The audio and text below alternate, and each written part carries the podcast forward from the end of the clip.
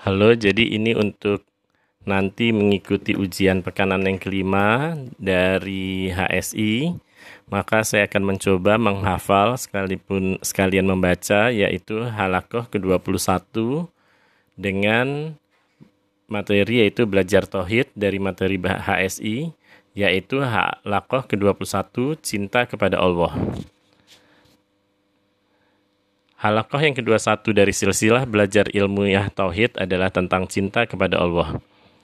Mencintai Allah merupakan ibadah yang agung. Cinta yang merupakan ibadah ini mengharuskan seorang muslim merendahkan dirinya di hadapan Allah, mengagungkan Allah yang akhirnya akan membawa seseorang untuk melaksanakan perintah Allah dan juga menjauhi apa yang Allah larang. Inilah cinta yang merupakan ibadah.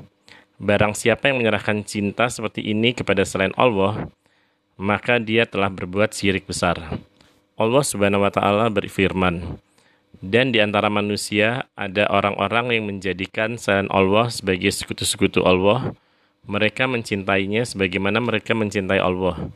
Adapun orang-orang yang beriman, maka cinta mereka kepada Allah jauh lebih besar. Ini terdapat pada surat Al-Baqarah ayat 165.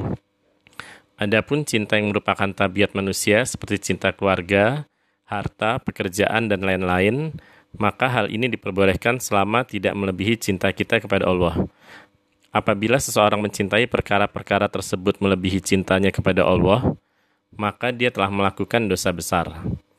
Allah berfirman yang artinya, Katakanlah, jika bapak-bapak, anak-anak, dan saudara-saudara, istri-istri, kaum keluarga kalian, harta kekayaan yang kalian usahakan, perniagaan yang kalian khawatiri kerugiannya, dan juga rumah-rumah tempat tinggal yang kalian sukai, itu semua lebih kalian cintai daripada Allah dan Rasulnya, dan juga berjihad di jalan Allah, maka tunggulah sampai Allah Subhanahu wa Ta'ala mendatangkan keputusannya.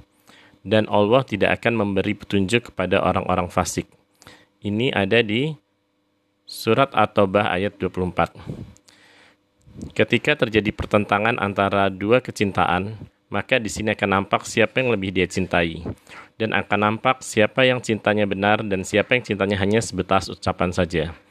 Di antara cara untuk memupuk rasa cinta kita kepada Allah adalah dengan mentadaburi, memperhatikan ayat-ayat Al-Quran, memikirkan tanda-tanda kekuasaan Allah Subhanahu wa taala di alam semesta dan mengingat-ingat berbagai kenikmatan yang Allah berikan.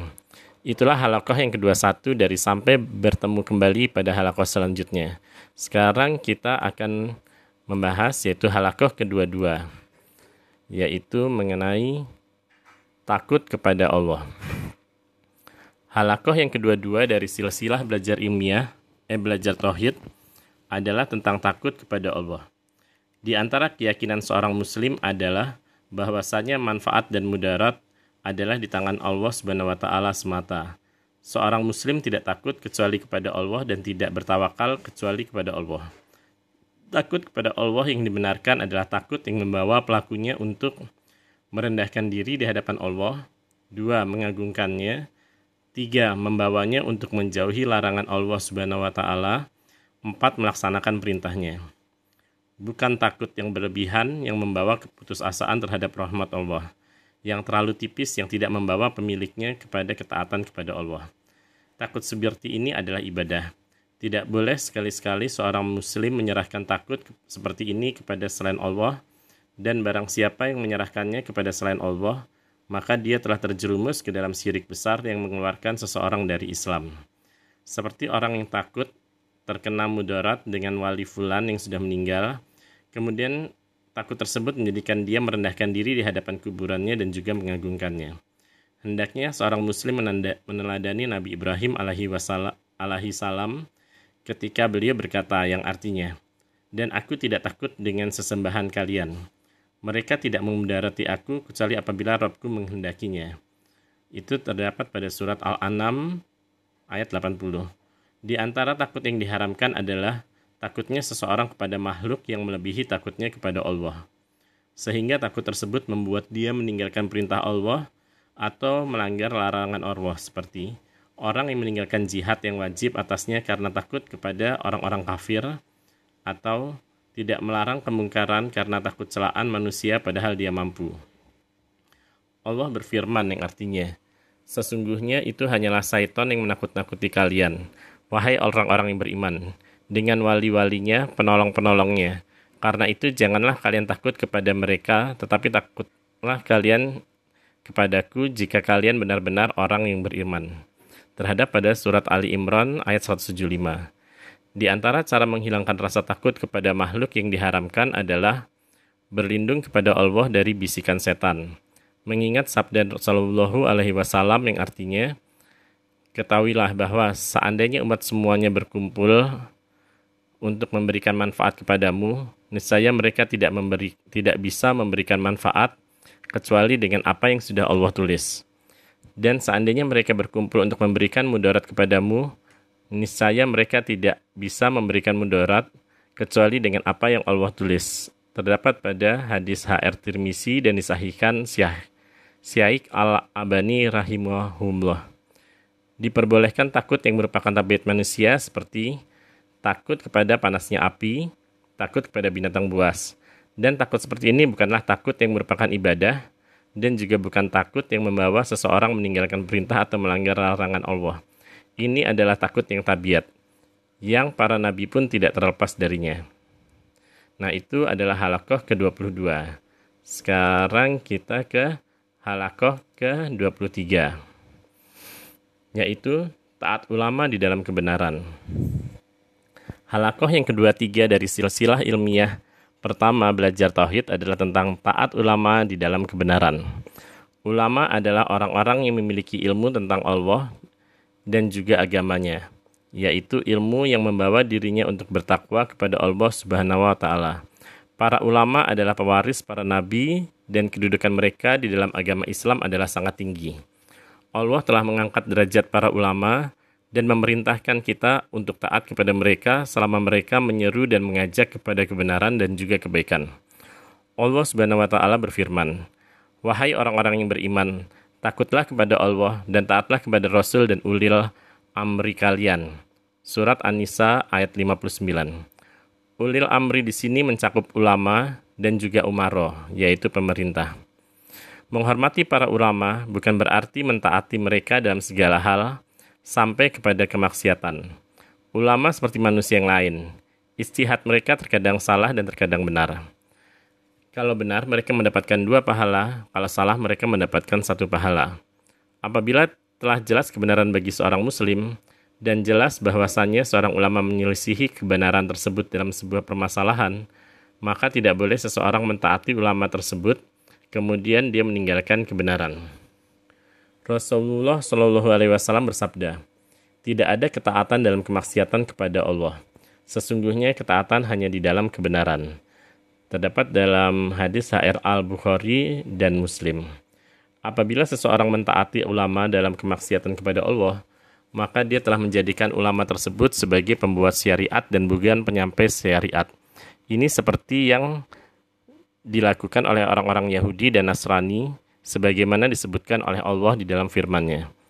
Mereka yaitu orang-orang Yahudi dan Nasrani menjadikan ulama dan ahli ibadah mereka sebagai sesembahan selain Allah. Terhadap surat Tawabat ayat 31. Ketika menjelaskan ayat ini Rasulullah SAW bersabda, Ketahuilah bahwa mereka bukan beribadah kepada para ulama dan ahli ibadah tersebut, akan tetapi mereka apabila menghalalkan apa yang Allah haramkan, maka mereka pun ikut menghalalkan. Dan apabila ulama dan ibadah, ahli ibadah tersebut mengharamkan apa yang Allah halalkan, maka mereka pun ikut mengharamkan. Hadis ini Hasan diriwayatkan oleh Al-Tirmizi. Sekarang sudah selesai ayat ke-23, kita menuju ke halakoh ke-24 yaitu menyandarkan kenikmatan kepada Allah. Halakoh yang kedua empat dari silsilah belajar ilmiah belajar tauhid adalah tentang menyandarkan nikmat kepada Allah. Termasuk keyakinan yang harus diyakini dan diingat oleh setiap muslim bahwa kenikmatan dengan segala jenisnya adalah dari Allah. Allah berfirman, Kenikmatan apa saja yang kalian dapatkan, maka asalnya adalah dari Allah. Surat An-Nahl ayat 53 adalah termasuk syirik kecil apabila seseorang mendapatkan sebuah kenikmatan dari Allah, kemudian menyandarkan kenikmatan tersebut kepada Allah. Misalnya seperti ungkapan, kalau pilot tidak mahir, niscaya kita sudah celaka. Kalau tidak ada angsa, niscaya uang kita sudah dicuri. Kalau bukan karena dokter, niscaya saya tidak sembuh. Dan sebagainya. Ini semua adalah contoh bentuk menyandarkan kenikmatan kepada sebab. Allah berfirman, mereka mengenal nikmat Allah, kemudian mereka mengingkari. Anal ayat 83. Seharusnya kenikmatan tersebut disandarkan kepada Allah, zat yang menciptakan sebab. Yang seharusnya dikatakan adalah, kalau bukan karena Allah, niscaya kita sudah celaka. Atau, kalau bukan karena Allah, niscaya uang kita sudah hilang. Atau, kalau bukan karena Allah, tidak, saya tidak akan sembuh dan sebagainya. Yang demikian karena Allah lah yang memberikan nikmat keselamatan, nikmat keamanan, nikmat kesembuhan, dan sebagainya. Sedangkan makhluk hanyalah sebagai alat sampainya kenikmatan tersebut kepada kita. Kalau Allah menghendaki niscaya Allah tidak akan menggerakkan makhluk-makhluk tersebut untuk menolong kita. Ini semua bukan berarti seorang muslim tidak boleh berterima kasih kepada orang lain.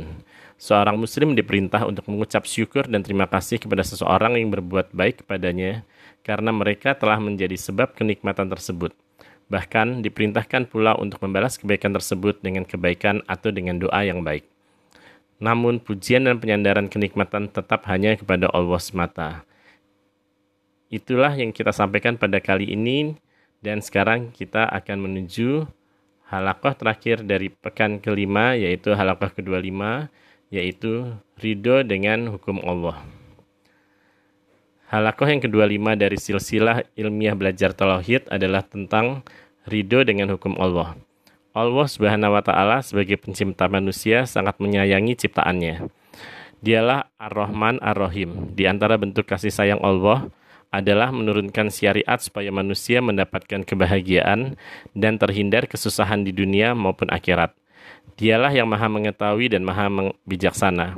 Hukumnya penuh dengan keadilan, hikmah, dan juga kebaikan, meskipun kadang samar atas sebagian manusia. Oleh karena itu, menjadi keharusan bagi seorang muslim dan juga muslimah untuk ridho dengan hukum Allah dan yakin bahwa saya kebaikan semuanya di dalam hukum Allah di dalam segala bidang kehidupan, akidah, akhlak, adab, muamalah, ekonomi, kenegaraan, dan lain-lain. Mengesahkan Allah Subhanahu wa taala di dalam hukum-hukumnya adalah termasuk konsekuensi tauhid. Allah Subhanahu wa taala berfirman, "Dan tidaklah pantas bagi seorang laki-laki yang mukmin dan wanita yang mukminah apabila Allah dan Rasulnya telah menetapkan sesuai ketetapan. Akan ada bagi mereka pilihan yang lain dalam urusan mereka." Dan barang siapa yang mendurhakai Allah dan Rasulnya, maka sungguh dia telah sesat dengan kesesatan yang nyata.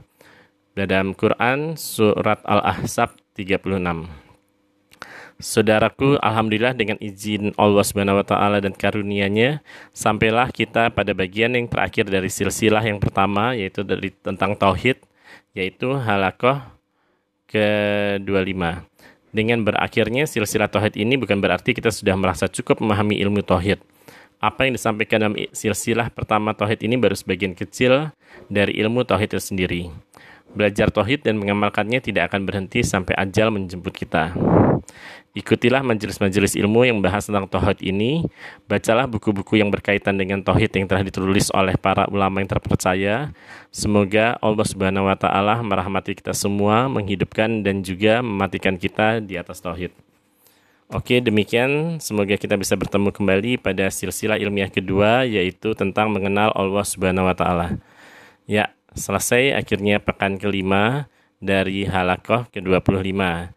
Jadi itu adalah e, bacaan dari halakoh ke-21 sampai 25 materi HSI yang pertama yaitu belajar tentang tauhid. Terima kasih.